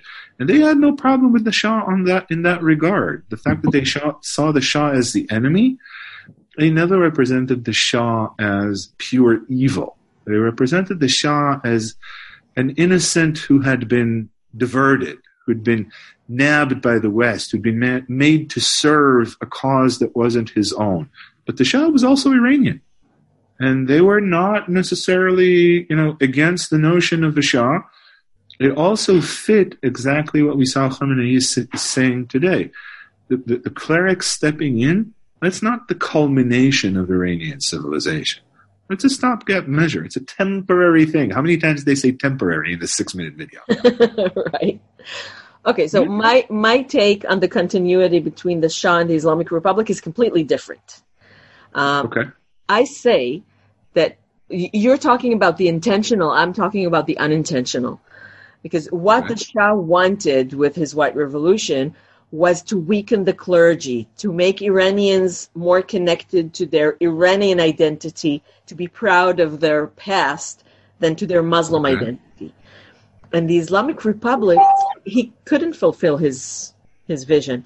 The only the Islamic uh-huh. Republic could fulfill the Shah's vision because when when uh, Reza Shah, Muhammad Reza Shah's father, uh, forbade women from going on the street wearing hijab, women only wanted to wear hijab. They didn't go out on the street. We're talking about 1930s, uh, beginning Uh-huh. of 1940s. Uh, and now that hijab is compulsory, women only want to take it off. and when uh, when Islam, when, when uh, the Shah had this uh, great celebration for uh, 2,500 years for Cyrus the Great and invited all these people, the, the Iranians said, Leave us alone, we're Muslim, or we don't care about pre Islamic Iran, what was there. And now the roads for to Cyrus's uh, to Cyrus's tomb they blocked them. In the in the past few years. The government blocks them because people just pil- made it a pilgrimage site on the seventh of Aban, 29th, I think, of October. Mo- most of the years, uh, they just made it a pilgrimage place, and they go there and they shout slogans against Islam, pro pro Iranian, and they say "Kurosh Pedare mast, Iran Vatan mast." They're they identified with the Iranian uh, identity and with Cyrus the Great, who they didn't really care for before the revolution, Yeah. and and the, they don't want to be Muslim. You know how many groups on Facebook on social media they're always saying, "I'm not Muslim." Many young Iranians I meet, and when I say young, I mean sometimes they're 55. So we're, we're we, you know, That's young. yeah. Yeah. um, but I meet a lot of uh, young Iranians in different on the different spectrum of youngness, um, and they say I'm not Muslim. I was raised as Shiite. My parents were Shiite. I've never done anything religious except circumcision at a certain age, um, but they they don't see themselves as secular Shiites like most Yeah. most of us see ourselves as secular Jews. We're non-practicing Jews, but we are Jewish. They don't see themselves as Muslim, and and they're when I say you're Muslim, like why don't you religious people understand that some people just don't have a religion? They they call themselves bidin, There's Din Gorizi, escape, running away from religion. And there's Islam Gorizi, people who want to be religious, who want to have some faith, but run away from Islam. Most of them uh, convert to Christianity, some to Right. Buddhism, some some uh, want to become Zoroastrian. But the only ones who could fulfill, who could make the Shah's vision true, and weaken the um, the status of clergy. Clergy now in Iran are afraid to walk in the streets with with their uh, imameh, their uh, and their gowns because they're beaten up, they're thrown stones at, they're yelled at. Yeah. The only ones who could make this vision come true: weaken the clergy, make Iranians more proud of their Iranian heritage than their Islamic heritage, make uh, Iranians want to identify with the West, make Iranian women want to take off their hijab, is the Islamic Republic. And this is the continuity that I see. It's not real continuity. It's actually um, the identity pendulum. Iranians are always uh, always oscillate between Iranian identity and Islamic identity, and whenever the government takes it to one extreme, the people go to the other extreme. I don't disagree, uh, and I don't, and I don't think that we are in in disagreement in that sense. We're not. We're not. I think these are, these are two complementary dimensions. I told you in the beginning that we're both right. Yeah, yeah, no, but we're not both right. Just as a courtesy, we're not just being polite. I, I think we're No, both we're right. just talking about different things. Yeah, in the sense that, that these are complementary dimensions. Uh, I, I think a lot of Iranians, um, by the way, I think a lot of Israelis would, would qualify for this too. I, I don't think they they would understand the distinction. I think that for, for a lot of Israelis, Israeli and Jew are interchangeable words. For a lot of Iranians, Iranian and Shia are interchangeable words. Uh, and and again, I think that the Islamic Republic is not only, um, you know, uh, the worst option except for all the others, as Winston Churchill said about democracy. But uh, over the last few years, uh, despite the great dislike for the Islamic regime, it's still quite capable of rallying a lot of Iranians around the flag because it's seen as, uh, or at least parts of it are seen as um, defending Iran before a sort of a, a I don't know if global, but at least American uh, ridiculous enmity. And I think um, we're they're seeing. saying they said they're saying Magbar America, but if you wave a green card in front of them, they will. Oh, sure, sure. Their their kids go to school in America. Rhetoric. It's it's. Of course it it's is. rhetorical. Of course it is. No, no, but they're defending Iran against sanctions. It's not the opposition to American Right. principle. They're Right. defending Iran against sanctions. They're making sure Iranians are still able to put food on the table. But this this can bring me to another dynamic, which I think uh, could, you know, uh, I don't know if wrap up our discussion completely, but maybe for this timeline. And that, that other dynamic is the, the other dynamic is the Iranian tendency to split what seems to be holistic situations into, at the very least, two opposing parties. And in this case, this is the interesting dynamic that we've been seeing even before Corona, uh, and that I think is, is significant. And I've, I've argued about this with other commentators, um, is the distinction between different elements within the regime.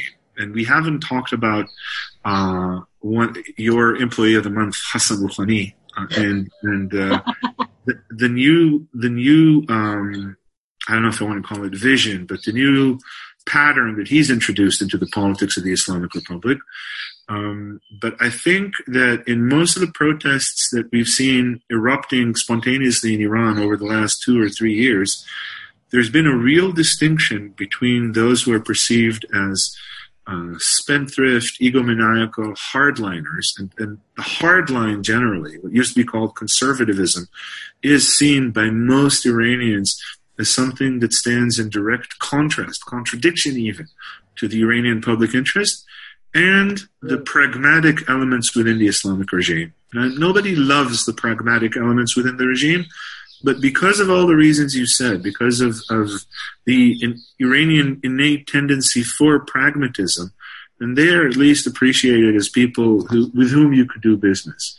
But I think Iranians have, over the last two or three years, been making they've been making very very sharp distinctions between the Revolutionary Guards and the people that they understand to be completely corrupt and inept and incompetent, and uh, the pragmatists who, at the very least, are trying.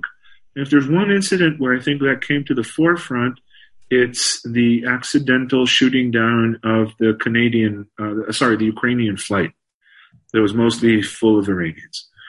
Uh, because there, there were demonstrations, and lots of observers in the West were already talking about anti-regime demonstrations and about how the regime. They were anti-regime demonstrations, and they were anti-Qasem Soleimani because a few days before, the regime took millions of people on the street, gave, uh, distributed tons of liter gallons of uh, sandis and uh, millions of gallons of sandis and uh, sandwich tons of sandwiches uh, to bring people on the street for uh, Qasem Soleimani's funerals, funeral yeah. grand tour.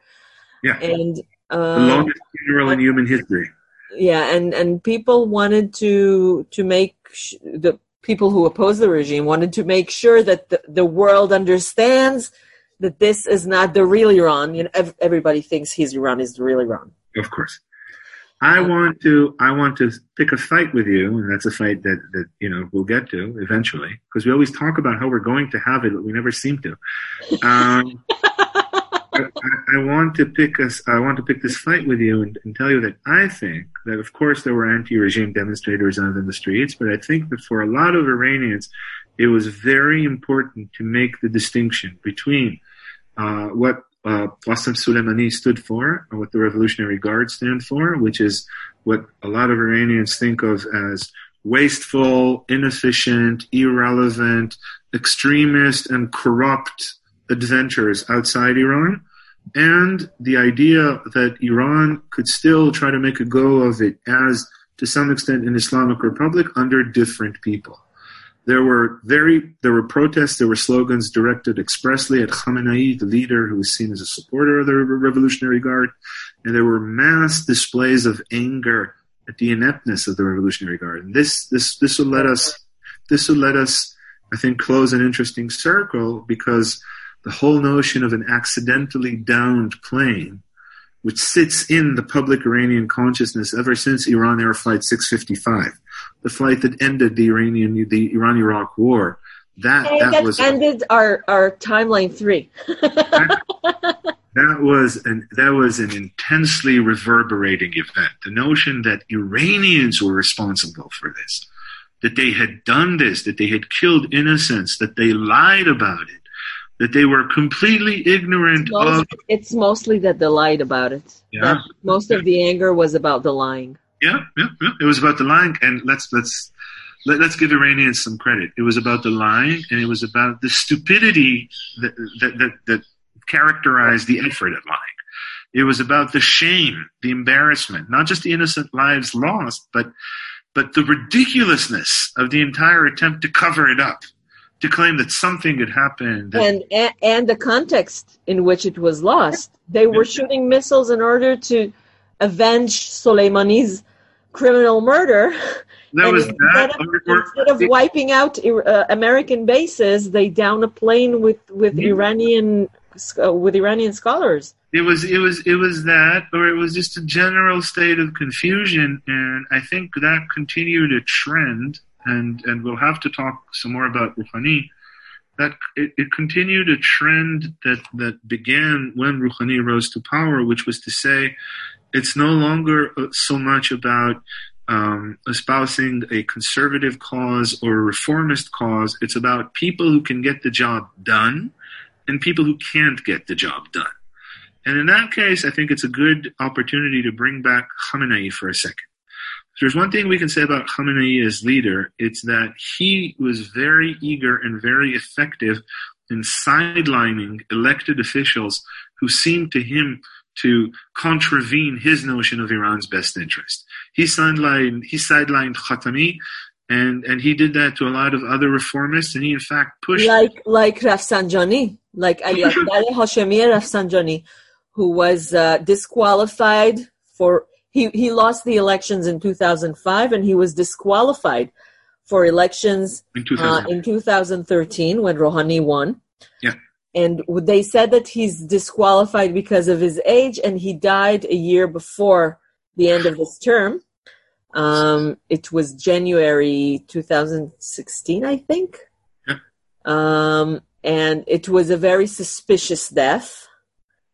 And the interesting thing about uh, Rafsanjani's death, not only that you know he died in the pool, he reached the hospital too late. Some people think it was uh, some sort of sabotage, or but the interesting thing is the different reactions inside Iran and outside Iran. Yeah. Because people outside Iran, those who immigrated in the first two decades of the Islamic Republic, maybe two and a half decades, uh, really hated hated Rafsanjani, and Mhm. those who um, who were in Iran from 2005 onwards, or th- those who stayed in Iran, saw Rafsanjani as some kind of hope. He became from uh, a president who has tons of Iranian blood on his hands. He became this hope for the pragmatists, or even for people for anti-regime people, uh, Mm. that he will be the reformer. He will make Iran great again. In the land of the blind, the one-eyed man is king. Really, it was uh, he was deeply mourned inside Iran, and outside Iran they didn't understand it. No, no, no, of course. But uh, but the thing is, you know, when you talk about Khamenei and his capability for sidelining potential opposition, there's one person he hasn't effectively sidelined, and that is Hassan Rouhani. In a way, despite the tumultuous events of Rouhani's two terms, Rouhani has perhaps been the most stable president the Islamic Republic has ever known. And the reason for that is that Rouhani, I think, and this is, I think I've said this before in our timelines, but I, I, I, I, always like to mention this again. I think that, and, and I'm mentioning this again because this video that, that you shared with us uh, was, was, I think, so powerful. Khamenei, as his legacy, wants to leave behind a functional Islamic Republic. He wants. He wants a state that works that's where he sees the greatest hopes of the Islamic Republic's survival. Not that he doesn't mouth off ridiculously about all sorts of ridiculous things. Recently, it was the conspiracy theory that the Americans had made the coronavirus and, and American. Oh, you're uh, not up to date. You're not up to date. You're not reading our uh, email correspondence with uh, the people we had dinner with. If you Okay. No, no, no, no, I haven't actually. No, no. Okay. Uh, um, so uh, memory shared a video. Maybe I'll bring it. Maybe I'll. Uh, maybe I can share it too. That the last, the latest conspiracy theory is that demons, demons Demons. brought the corona. Yeah. Well, if it's demons, then it's all good. Um, that that's that always works fine. So Khamenei is a grumpy old man, and he has his grumpy old opinions, and he's certainly prone to conspiracy theories, and he's a populist, and he he he likes to talk that way because he thinks it um, gives him street cred. Because Iranians think, of course, they don't, but that's what he thinks, which is very typical for old men but he also wants an Islamic Republic that works. He wants an Islamic Republic that is capable of surviving. And to that end, there is absolutely no one more qualified, even in his opinion, than Rouhani. Rouhani is somebody who represents an option for the Islamic Republic to continue working. Why? Because Rouhani, in, in contrast to both Khatami and Ahmadinejad, who represented seemingly very different agendas. One was reformist and pro-Western, and one was deeply populist and a sort of a folk religion thing. Mm. Rouhani is a member of the Shia clerical establishment. Rouhani Oh, does Islam. We talked about ranks. yeah. Rouhani talks about Rouhani builds consensus. Rouhani builds coalitions. Rouhani introduces introduces pragmatic measures. Rouhani is not a threat to the integrity of the system, which again, brilliant choice bringing that video. We saw completely, you know, manifested in those six minutes. A system which I is think I will take the video of, of our commentary and the video and publish Yeah. it separately as a teaser for this whole episode. by, by all means, because that was exactly what it was. It was a system that was simultaneously That must that, that that's probably the most important word to remember about the Islamic Republic. Simultaneity. It is simultaneously religious, traditional, conservative, hardline, hardcore, and intensely political, survivalist, relevant, necessary, necessary, urgent. Not just about timeless concepts, but it has to be effective in the here and now. And that seems to be the direction the Islamic Republic is going, although nobody knows the direction the world at large is going. But the Islamic Republic seems to be going there, and it seems to be going there with the grudging complicity of Supreme Leader Ali Khamenei, despite being represented as an arch conservative, despite spouting off this ridiculous stuff about demons and Americans and despite whatnot. being unqualified to begin with, despite dying every, twice a week. Despite being a corrupt thief, despite being a vicious dictator, this guy is ultimately committed to the notion of a working system. That is the rationale of the Islamic Republic. It wants to be a working system. By the way, we talked about continuity with the Shah's state. It, there's a continuity with the Shah's state before the Shah began to see himself as the heir to Cyrus the Great and the restorer of the great Persian Empire the, the, I mean, what the Islamic Republic did after the Iran Iraq War is not so radically different from what the Shah did with his white revolution. Islamic Republic tried to empower a middle class. The Islamic Republic built infrastructure at a state level. The Islamic Republic took a very systemic view of the situation. That's what the Shah did as well. The problem is for the Shah and for the Islamic Republic when really, as I said before, they smoke too much of their own stash when the Shah thinks that he is, you know, the heir to Cyrus's throne, that's one thing. When the Islamic Republic gets too high on fanatic visions of the coming Mahdi, that's another thing. But it also goes the other way around. When the Shah has to make compromises, when the Islamic Republic has to make compromises, that damages their sense of, uh, of internal purity, their sense of cohesion. And when that happens, then, you know, then when reality starts creeping in, then no ideal, no ideal can, can remain standing. And in that sense, the Islamic Republic, while it is very much different from the Shah state, is also not all that different. Neither of them was democratic. Both of them were based on this constant tension between ideal identity and, and the necessities of reality.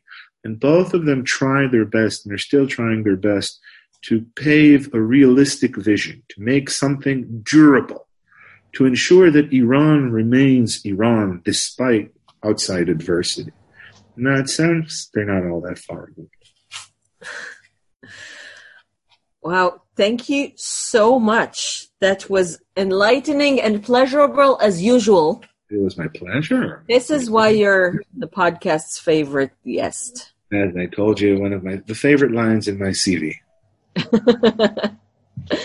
um, and um, maybe we'll have our own podcast or radio program someday. If you enjoyed this episode and wish to express your gratitude, you're very welcome to buy me a coffee or two or more. There's no limit at www.ko-fi.com slash T-H-A-M-A-R. All the links are also in the post body. The following is more relevant for Hebrew speakers, but if you reached all the way up to here, you can understand English very well, so let's be polite and do the technicalities parts also in English. If you want to express your gratitude and appreciation, you can become my patron at www.patreon.com slash T-H-A-M-A-R. For example, the raw material patrons receive about half an hour more of this very episode, including bloopers and my son's cute but irrelevant remarks in both audio and video. You can also invite me to lectures. Now that the whole world is at home, it doesn't really matter that we're not in the same continent, right? I can give quite exquisite Zoom lectures and I have quite a few witnesses from my online courses, Capital Tour in Iran, Capitals from more than 26 centuries, introducing Introduction to Linguistics and Pre-Islamic Iran. The courses are in Hebrew and lay joiners get links to private YouTube recordings of the previous lectures if you wish to arrange a group of students and have the same courses in English or others or lectures, I will be more than happy. Just contact me at Tamar, T-H-A-M-A-R, at Zeresh, C-O-I-L. You're also encouraged to buy my books. The Book of Esther Unmasked in English is also available on Amazon as black and white POD and an ebook for color printing book and PDF files and my other books in Hebrew, you are welcome to our site www.zeresh.co.il. All the links are also in the post body. I wish to thank all my patrons and the generous non-Hebrew speaker sponsor of episodes 50 through 61 who wish to remain anonymous. Thank you, book buyers, lecture inviters, and those of you who got me coffee. It was yummy, delicious, energizing, and heartwarming. Kiosk songs today is Haji Do You Remember? It's a song addressing Rafsanjani and reminding him about all the Iranian and other blood he has on his hands. The video in the post body includes Hebrew subtitles by yours truly.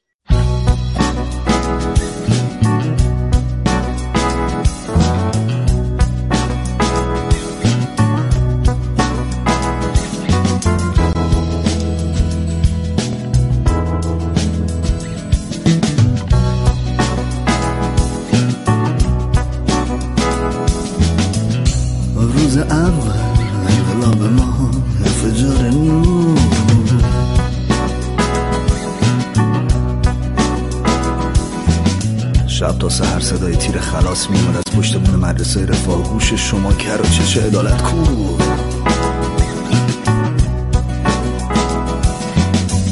من بچه بودم. یه چیزایی یادم یه چیزایی یادم نیست.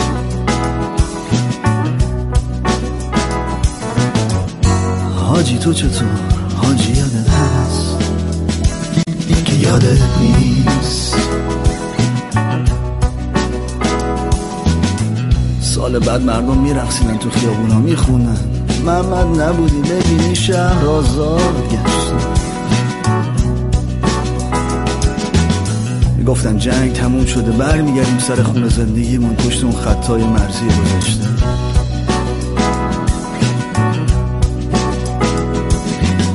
شما ولی می‌گفتی رسیدن به قدس بدون گذشتن از کربلا ممکن نیست؟ یه میلیون نفر کشته شدن پشت اون خط. حاجی محمد یادته؟ نگو یادت نیست.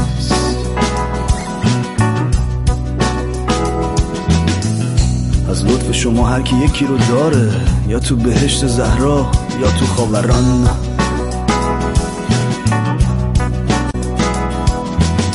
نویسنده ها رو به صورت یه طرفه مجانی میفرستادی به ارمنستان.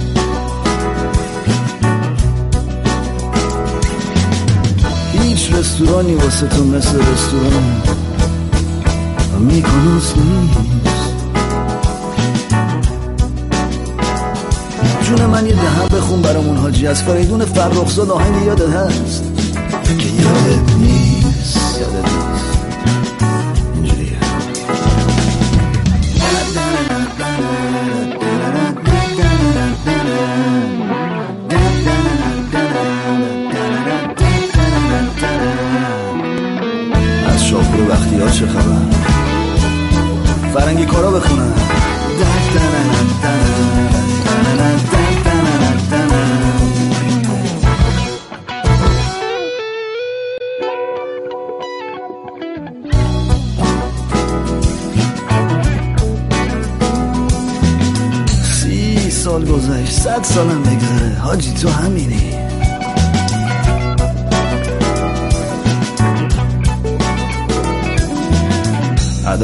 کبیر رو در می آوردی ولی بیشتر شبیه کاریکاتور استالین سیبیلات کن.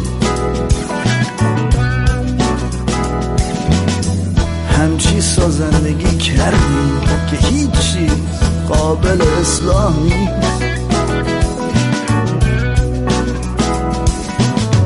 از روی مسلحت ساکتی حاجی یا حرفی واسه گفتن نداری. چیزی یادت نیست. یادت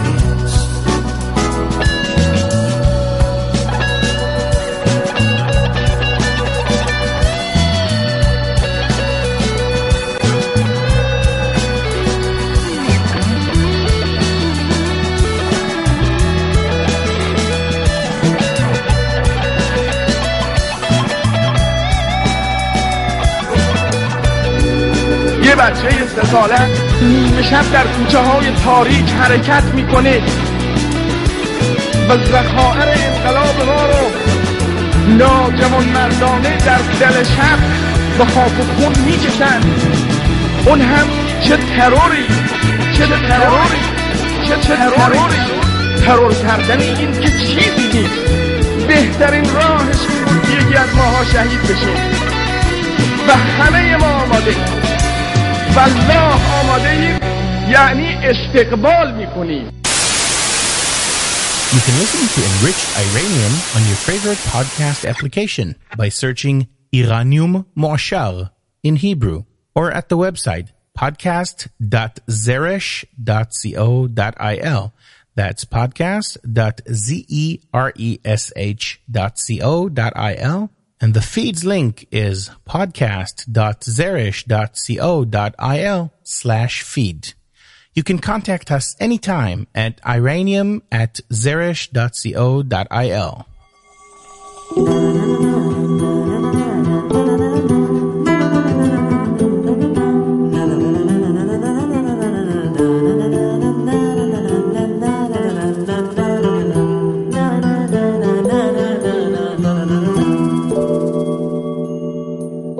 Enriched Iranium. Dr. Thamar Eilam Gindin's podcast. Host and spirit, Ido Kenan. Zoom guest, Dr. Ori Goldberg. Theme music, Ey Iran, arranged by Barak Olier. Announcer, Navi Tubian. Credits announcer, Anatelam. A girl very sick of playing Minesweeper. That is, me. And until next time, خدا نگهدار Definitely. God watch over all of us. bye bye. Bye. Thanks.